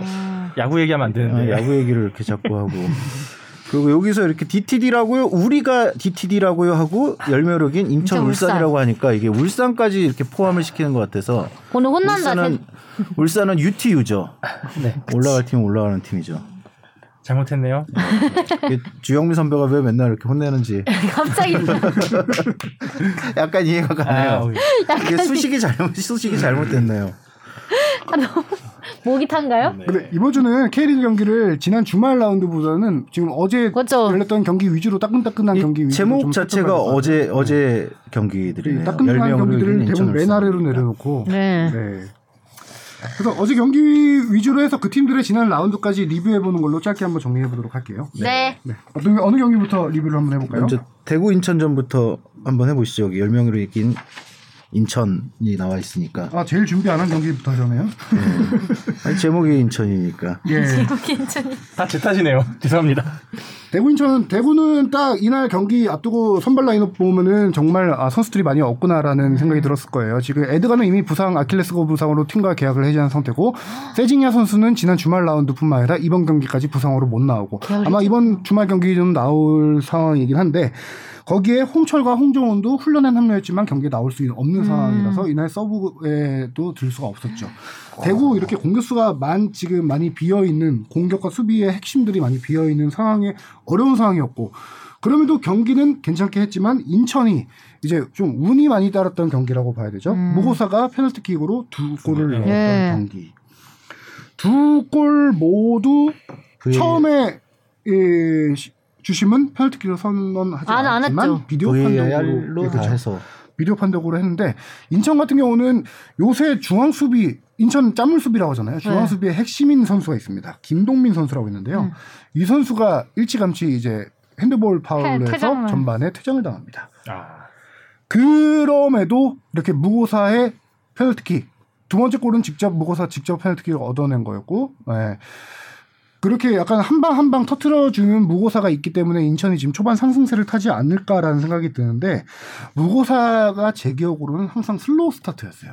그렇죠. 항상 뒤늦게. 네. 그런 인천과 닮아 있어요. 딱. 그 강등권 탈출을 하는 그 이번에는 근데 무고사가 초반부터 터지니까 인천도 초반부터 잘 살아나고. 네. 그렇죠. 그래서 간단하게 스탯을 정리해봤는데, 물론 최근에 2, 3년간의 스탯이 문제는 있는 게 이 선수가 항상 비시즌에 본 고국에 갔다가 돌아오면서 컨디션 찾는데 조금 시간이 걸리는 거, 최근에는 코로나 이슈로 격리도 있었고, 이런 지난해 그런 이슈들이 있었기 때문인지 모르겠지만, 초반에 2020년 같은 경우는요, 초반 8경기에서 한 골밖에 못 넣었고요. 7경기 만에 첫 골 넣었습니다. 지난해 8경기에서 3골 넣었는데 5경기 만에 첫 골 넣었어요. 좀 늦게 넣은 편이네요. 그렇죠. 지금 어제 2골 넣어서 6골 넣었나요? 이제 초반 8경기에서 6골 넣었어요. 득점 1위. 조규성 선수를 제치고 득점 1위. 조규성 선수 오늘 뭐 경기 있겠지만요.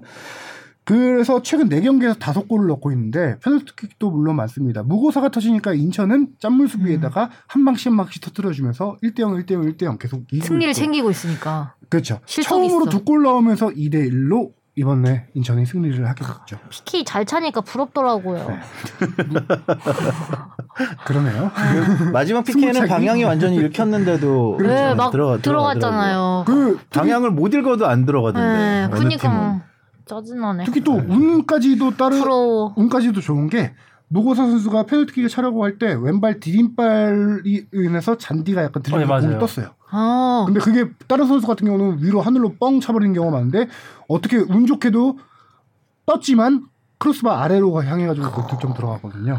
되는 날이었나 보다. 그러니까 그렇죠. 거기서 잔디 때문에 안 됐으면 하성룡 기자가 할 얘기가 더 많아졌을 텐데. 네, 잔디 관리에 대한 이야기. 네. 네. 무고사가 그래서 슈팅 수가 이번 시즌에 25개인데 결정력이 좋다는 게 유효슛이 21개예요. 와, 유효슛도 많다. 그렇죠. 그래서 6골 넣고 있다는 거. 그 골 넣고 너무 좋아가지고 거의 밴들 밑에 가가지고 세레머니 하니까 엄청 보기 좋더라고. 항상 세레머니. 네, 스트롱. 네, 헤라클레스 같은. 네. 자, 다음 이제 울산 제주 경기 얘기해 주시죠. 울산은 진짜 지난주 지난주에도 계속 얘기했지만 팀 전력을 100% 가동하기 힘든 시기였죠. 지난 주말 경기까지만 하더라도 우리가 아시아 챔피언스 리그에서 봤던 유닐록의 풀백 카드를 K리그 경기에서 들고 나온 케이스였죠. 지난 주말에. 네. 워낙 대표팀 선수들이 돌아오고 나서 컨디션 회복이 안 된 상태였기 때문에 조현우 선수를 제외하고는 다 선발에서 제외했었죠. 대표팀 선수를. 그러다 후반에 이제 김영건 선수 투입하면서 경기가 조금 풀린 케이스였고, 그런 케이스였는데, 이번 경기에서는 그나마 베스트 전력을 좀 많이 가동했습니다. 네. 수비에 김영건 선수 돌아오고, 오른쪽 측면에 김태환 선수, 조현우 골키퍼부터 해가지고 원두재 선수만 부상으로 못 나온 상태였고, 웬만한 선수들이 좀 많이 이번 경기에 나왔는데 역시 변수가 발생을 하죠. 김영건 선수가 퇴장당하죠. 그렇죠. 저는 솔직히 말해서는 슬로우 모션으로 봤을 때 퇴장까지는 아니었나. 퇴장까지는 아닌 것 같긴 한데, 근데 예. 왜 저렇게 왼발로 저렇게 저기서 발을 왜 했을까는 좀 의문은 들더라고요. 뭐 그게 고의로 한 건 맞아요. 고의로 해서 심판이 충분히 퇴장해줄 수 있는 상황인데, 제 개인적인 생각으로는 옐로 카드도 괜찮지 않을까라는 생각인데, VAR까지 했으니까 모든 주심들이 그렇게 다 판단했다, 심판들이 판단했다는 얘기니까, 그 변수가 생기면서 바로 퇴장 직후에 실점을 하게 바로 되죠. 바로 먹었잖아요. 그러네요. 실점을 하게 되죠. 그래서 경기 끝나고 이청용 선수가 김영건 선수를 엉덩이를 킥으로 이렇게 장난 삼아서 차는 장면이 사진이 이번 경기를 딱 보여주는 장면이죠. 왜냐하면은 이청용 선수가 이후에 하드캐리를 했거든요. 그렇지. 전진 패스가 예술이었죠. 그렇죠. 엄원상 선수한테 결승골. 맞아. 김영건 선수가 퇴장으로 빠지면서 수적 열세에 놓이자 중앙 미드필더를 보던 박용호 선수가 아래 중앙 수비수로 내려가게 되고, 이청용 선수가 이제 아마노준 선수와 함께 그 자리를 왔다 갔다 하면서 미드필더 자리를 좀 많이 메우면서 엄청 많이 뛰어다녔어요, 이청용 선수가. 그러면서 이제 마지막에 나온 엄원상 선수, 아까 말씀하셨다시피 그 전진 패스가 키 패스가 됐죠. 그렇죠. 그래서 저는 이 경기 이렇게 대표팀에 차출되면서도 많이 조금 울산이 계속 상승세를 유지할 수 있는 거는 지난 경기도 그렇고 이번 경기도 그렇고 엄원상 선수의 역할이 상당히 컸다. 엄청 잘하던데. 그렇죠. 빠르고. 두 경기 연속골. 빠른 건 알고 있었는데 드리블 이제 슬슬 마무리까지 되기 시작하네요. 사각지역에서 슈팅도 아주 좋았고. 부럽다. 그렇죠. 그래서 엄원상 선수 우리 예전에 20세 이하 월드컵 갔을 때 우리가 많이 어떤 얘기했는지 혹시 기억나세요? 이제 빠르다. 그리고 조커 카드에 어울리는데 항상 결국에 마무리가 좀 더 그렇죠. 침착하게 골문 안으로 이 공이 뻗어나갔으면 좋겠는데 이게 벗어나거나 네, 아쉬운 기분. 그래서 엄한 선수 우리가 그 얘기하고 나서 제가 이 얘기도 한번 소개해드렸는데 B시즌에 20세기 월드컵 끝난 다음에 B시즌에 슈팅 연습을 엄청 많이 했다라고 해서 그 시즌에 이제 2020년에 23경기에서 7골 넣었고 2021년에 26경기에서 6골 넣었는데 이 선수가 과연 슈팅력이 얼만큼 많이 좋아지고 있나를 스탯으로 간단하게 정리를 좀 해왔어요. 네. 2020년도에는 경기당 1.13개의 슛을 쐈는데 유효슛 비율이 26개 중에 15개 57%에 불과했습니다. 유효슛 비율이요. 그게 지난해 이제 슈팅도 경기 출전 수도 많아지면서 슈팅도 많아졌죠. 경기당 1.13개에서 1.138로 올라갑니다. 경기 0.2개 이상이 많이 올라갔죠. 2021년에 유효슛 비율도 50% 비슷했어요. 근데 이번 시즌에 확실히 달라진 게 뭐냐면은 지금 8경기 나왔는데 슈팅이 11개예요. 오. 11개인데 유효슛이 9개입니다. 오. 유효슛 비율이 81%까지 올라갔어요. 네, 많이 올라왔네요. 그렇죠. 이 선수가 이제 확실히 계속 노력을 하면서 유효슛 비율을 늘리면서 골까지 넣고 있는 그런 상황에서 울산이 멤버가 없음에도 지금 염원 선수가 이제 캐리하고 있는 상황. 그게 울산 상승세의 비결 중에 하나가 아닐까. 어제 마지막 경기로 전북 수원은 이제 전북이 1대0으로 이겨서 전북이 5위로 올라왔죠. 이거야말로 UTU네요. 안 돼 뭐 아직. 전북이 5위까지 올라와. 지난주 11위에 있었는데. 그렇죠. 근데 한 경기 덜 치른 팀들이 좀 있기 때문에 뭐 포항, 김천이. 예.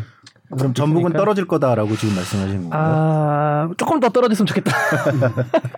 전북 경기도 지난 주말하고 연관해서 경기를 설명할 수밖에 없는 게 A매치 휴식기를 지난 다음에 김상식 감독이 과감하게 전술 변화를 선택합니다. 이게 뭐 팀 구성 변화도 있어서 이런 선택을 한 것도 있지만 전북이 3백을 들고 나옵니다. 일단 강원전 2대1로 오랜만에 승리했던 경기에서 강원전에는 박진섭, 홍정우, 이용의 3백을 씁니다. 이용 선수가 시즌 초반에 B시즌에 저기 갈비뼈 부상으로 못 나오고 있다가 복귀를 했는데 아직도 체력이라든가 그 뛰는 속도 이런 게 예전만큼 아직 100% 컨디션이 아니에요. 전북은 제가 여러 번 말했다시피 양쪽 측면 공격이 살아야 되는 팀이에요.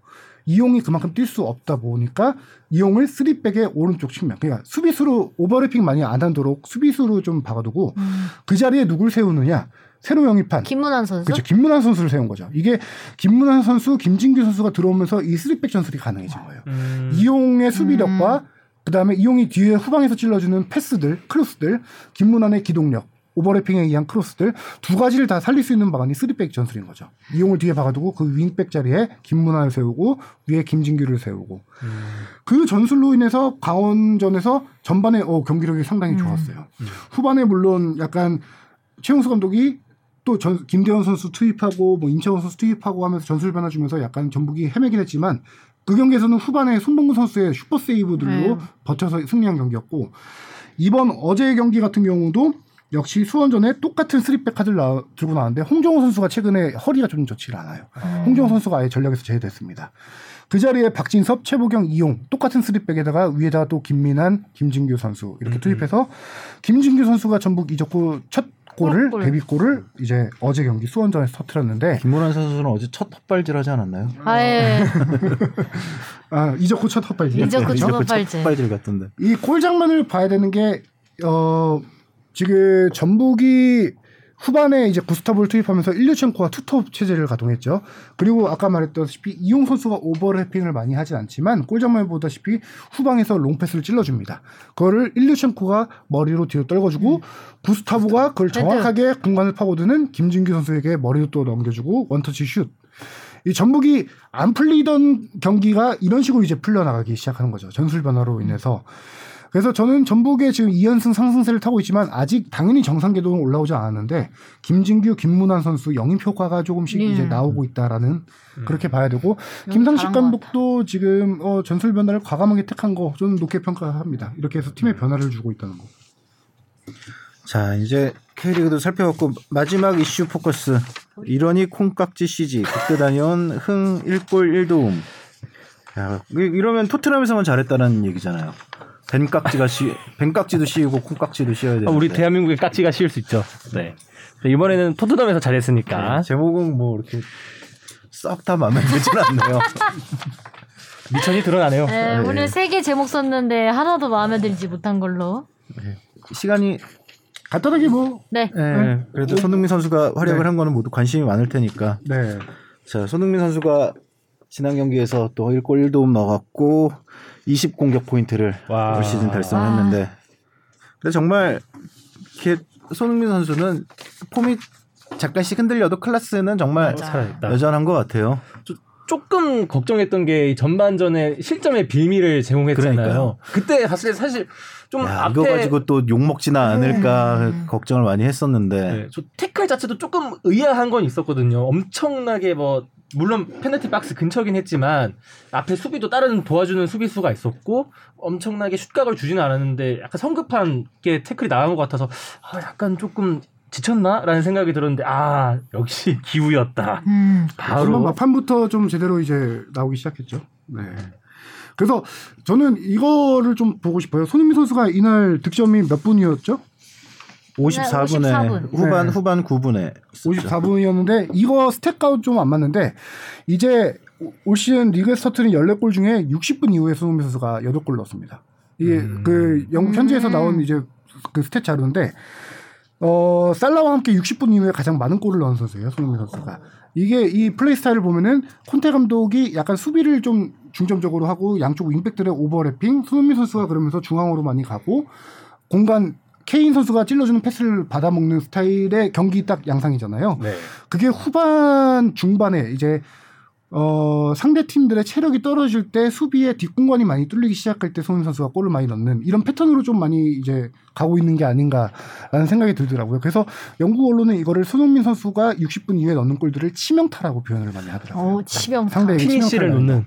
그렇죠. 이 경기에서도 정말 이 골이 치명타였죠, 상대한테. 그렇죠. 그리고 한 가지 주목하고 싶은 건 손흥민 선수가 팬들에게 정말 많은 사랑을 받잖아요. 그래서 킹 오브 더 매치도 지금 10회. 살라에 이어서 12번째 이어서 10번째 킹 오브 더 매치가 팬들이 투표로 하는 건데 손흥민 선수가 솔직히 조금 의아한 경기에서 뽑힌 경우도 있어요. 이 정도까지 활약 아닌데 킹 오브 더 매치 뽑히네. 이게 팬들의 사랑이거든요. 팬들의 사랑 물론 한국 팬도 있겠지만 사랑을 받을 수밖에 없는 게 이번 시즌 홈 경기 15경기에서 11골을 터뜨립니다. 안방에서 강한 남자. 그렇죠. 네. 워낙 안방 문 열 때부터 손흥민 선수가 첫 골을 토트넘 세 경기장에 개장골부터 시작을 했고 1호 골 전문 선수죠. 1호 골 전문 선수죠. 네. 감독 바뀔 때마다 1호 골도 넣어주고. 그렇죠. 15경기 중에 11골 넣었는데 그것도 꾸준하게 10경기에서 득점을 합니다. 거의 다 3도움까지 했고요. 홈팬들이 사랑할 수밖에 없는 선수고 감독도 그렇게 끌어안는 거 보세요. 진짜. 네. 이 토트넘 경기 요새 보는 것 중에 또 하나의 재미가 콘테 감독의 리액션. 그렇죠. 아, 너무 이게 좋아하는 게 같이 볼 때마다 기분이 좋아지더라고요. 이러니 콩깍지 이게 나오고. 콘테 리액션 나와서 이긴데 여기 들으시는 청취자분들은 토트넘 유튜브 홈페이지 들어가시면은 콘테캠이라고 항상 경기 하루 이틀에 올라옵니다. 그거만 보시면은 콘테 감독만 잡은 카메라 리액션만 모아놓은 게 있거든요. 아우 찰집니다. 맛있게요. 참 리액션이 벤투 감독하고 이렇게 좀 비교가 돼요. 절제를 하다 보니까 또 벤투 감독님은 손흥민 선수가 이제 최근 확실하게 폼이 좀 돌아오면서 공격 포인트를 쌓고 있는데 올 시즌 기대되는 건 이제 남은 8경기에서 도움 4개를 추가하면은 프리미어리그 최초입니다. 3시즌 연속 10-10. 아무도 없었구나. 아무도 없었어. 아무도 없어. 2시즌 연속은 있는데 3시즌 연속은 아직까지 아무도 없어. 근데 충분히 가능성 있어 보이는데요. 그렇죠. 이제 남은 8경기 중에 절반에서만 그러니까 4도움만 하면 되니까요. 경기당 0.5 도움만 하면은 사상 프리미어리그 역사를 쓰게 되는 거죠. 그렇죠. 사상 첫 10-10. 그리고 저는 지난번에 나왔을 때도 얘기했는데 손흥민 선수가 기복이 있다라고 하는 평가에 저는 조금 반대라고 얘기했는데 이게 후스코어드닷컴이라는 곳에서 시즌 평점을 보이는 손흥민 선수가 지금 1위예요. 팀 전체. 시즌 평점이 7.38점으로 1위고요. 케인이 7.36 2위. 이 선수들을 보면은 토트넘이 요새 왜 잘 나가는지를 조금 분석을 할 수가 있는데 3위가 클루셉스키 7.18, 호이비에르 7.11, 도어티 7.01. 1위부터 5위까지 제가 지금 언급한 겁니다. 클루셉스키가 오고 나왔고 정말 그렇죠. 팀이 확실히 좋아졌어요. 하면서 도어티도 같이 살아난 그렇죠. 느낌이 들고요. 벤탄코르까지 이제 영입되면서 팀이 확실하게 바뀌어졌는데 콘테 감독이 도대체 도어티를 어떻게 살린 거냐. 도어티는 솔직히 말해서 누누 감독의 선수예요. 누누 감독이 울버햄튼 감독 시절에 오른쪽 측면 수비수로 워낙 잘해서 토트넘에 오면서 데리고 온 선수고 반면에 누누 감독이 있을 때 지난 시즌에 리그 17경기에서 한 골도 못 넣었던 선수인데 올 시즌 초반까지만 해도 이 선수는 방출 대상 후보였어요. 시즌 초반에도 선발로 많이 못 나갔습니다. 맞아요. 그런데 이 도어티 선수가 토트넘 이적 후 콘테 감독 부임 전까지 리그 단 한 경기 출전했습니다. 교체 출전으로 7분밖에 못 뛰었는데 콘테 감독 부임 후 13경기에 나오면서 지금 2골 4도움을 기록하고 있죠. 어머, 갑자기 살았어. 네. 이러니 쿵깍지시지. 윙백을 중시하는 콘테 감독의 전술에 최적화된 선수가 지금 현재 도어티인 거죠. 거기다 클롭세스키가 이적 후 지금 10경기에서 2골 5도움. 5도움이면요. 프리미어리그 전체 10몇 위 정도 되고 팀 내에서 지금 3위입니다. 손흥민 선수 6도움. 그다음에 케인에 이어서 팀 내 공동 3위예요. 거기다가 이제 그 벤탄쿠르가 오면서 호이비에르 수비력이 워낙 좋은 호이비에르 선수가 약간 수비 밸런스에 집중을 하다 보니까 팀 전체가 단단해졌어요. 네. 최근 리그 6경기 평균 득점이 3.5골입니다. 공수 밸런스 좋네요. 그렇죠. 그러니까 또 콘테 감독님 때문에 대표적으로 살아난 선수가 하나 더 있잖아요. 벤 데이비스. 그렇죠. 이번 그렇죠. 경기에서도 동점골을 네. 넣어주기도 했고 뭔가 이번에 특히 겨울 이적 시장 콘테 감독님 체제에서는 처음으로 열린 이적 시장이었잖아요. 거기에 나와서 이제 뽑았던 그 벤탄쿠르랑 클루세스키가 둘 다 또 적재적소에서 활약을 하고 있으니까 이 콘테 감독님이 팀을 빌딩하는 게 진짜 또 하나 또 유리하지 않나. 네. 감독의 입장도 바뀌었죠. 옛날에 챔피언스리그 진출은 거의 뭐 불가능하다라고 했던 그러니까 감독이 4위가 거의 그렇죠. 힘들어 보였는데 네. 지금은 이제 아스날보다 한 경기만 더 치렀는데 나중에 아스날하고 이제 남은 8경기 중에 맞대결도 있기 때문에 그렇죠. 네, 충분히 자력으로 가능하죠 이제. 저는 딱 한 가지 포인트를 짚고 싶으면은 맨시티와 경기 승리가 토트넘에게 터닝 포인트가 되지 않았나. 맨시티 승리가 3-2로 그때 승리했던 경기인데 그 이후에 물론 패배는 있습니다. 다음 경기 바로 졌는데. 그렇죠. 다음 경기 바로 졌는데 그때부터 팀이 약간 득점에 대한 어떤 확 뭔가 물꼬가 탔다라는 느낌이 들었던 게 뭐냐면은 맨시티전부터 최근까지 치른 8경기에서 23골을 넣었어요. 경기당 2.87골이에요. 반면 실점은 8골. 경기당 와. 1실점해요. 실점도 있는데 그만큼 골을 많이 넣으면서 성적을 쌓고 있는데 문제는 맨시티전 앞선 22경기. 지금 리그 30경기 치렀잖아요. 네. 맨시티전 이후 8경기 말고 그 앞선 22경기에서 29골을 넣었어요. 경기당 1.32골. 맨시티전 이후 2.87골. 2배 이상이 늘어난 거예요. 그것도 그때를 기점으로 해서 케인이 이제 확실히 살아났어요. 그렇죠. 케인이 살아나면서. 거기다 최근에 네덜란드 국가대표에서 맹활약을 해오던 베르흐베인 선수까지 이제 득점 보호에 가세하면서 토트넘은 날개를 다는 상황이 아닌가. 토트넘 날개 달아. 이렇게 정리할 수 있습니다. 챔스 갈 수 있으면 좋겠다. 예, 손흥민 선수가 챔스 무대를 밟는 걸 빨리 보고 싶네요. 맞습니다. 맞대결이 아주 기대됩니다. 네. 오늘 처음에 예상하셨던 대로 1시간 반 녹화 분량이 아주 길게 나왔는데 진짜 1시간 반 나왔네요. 거의 역대급 아니에요? 오늘 월드컵 얘기가 또 풍성했기 때문에 정말 수고들 많이 질문 갖고 40분 한 적도 처음이에요. 질문 갖고 다들 지루해하지 않으셨으면 좋겠네요. 네. 알찬 시간이었네요. 오늘 다른 분 질문 보내주신 분 있는데 이게 시간상 못 다룬 것도 또 있으니까 다음 주에 다룰 수 있도록 다음 주에 이제 주영민 기자가 다시 나오시면 더 알차고 재밌게 다루시길 네? 기대하겠습니다. 오늘 아주 오랜만에 어떠셨나요? 오랜만에 뭐 그냥 하성룡 기자 마스크 내려가는 것만 보고 있었습니다. 네. 또 몇 번 내려간 것 같은데 이것도 미리 사과드리겠습니다. 아닙니다. 네. 저도 덕분에 오랜만에 나와서 아주 즐거운 시간 보냈고 네. 축구 얘기를 하다 보니까 정말 시간이 훌쩍 지나간 것 같습니다. 네. 진짜 금방 갔어요. 네. 수고 많으셨습니다. 토토는 토토 하고 하시죠? 네, 저는 토토 뭐 간단하게 네. 그럼 하시죠. 아까 세 경기는 우습게 맞출 수 있다고. 아니 세 경기는 다 보통 맞추지 않냐라고. 그쵸, 그쵸. 이번에 주말 경기를 해야겠죠? 하죠. 빨리 하겠습니다. 성남대 전북. 저 올 전북. 네. 울산대 대구. 저 대구. 저 울산. 저는 무승부. 울산. 강원대 포항 무승부 전 강원 수원FC 대 김천 수원FC 또 수원의 아들이라고 인천 대 제주 잠깐만 제주 잘하고 인천도 요새 잘해가지고 저 무승부 가겠습니다. 인천이 한번 꺾일 때도 됐는데 저는 제주 가겠습니다. 저 인천. 전 무승부. 저 무승부. 자 마지막입니다. 서울대 수원 삼성. 서울. 요새 수원이 못해. 서울. 저는 무승부. 자 소문난 잔치. 지금도 순위가 슬프더라고요. 네. 팀 다. 슬퍼, 슬퍼. 이렇게 주목받지 못하는 슈퍼매치. 네, 소문 안 난 슈퍼매치가 되겠네요. 네. 자, 그러면 지금까지 수고 많으셨습니다. 네, 수고하셨습니다. 네, 수고하셨습니다. 발전을 빕니다. 감사합니다. 감사합니다. 다음 주에 봬요.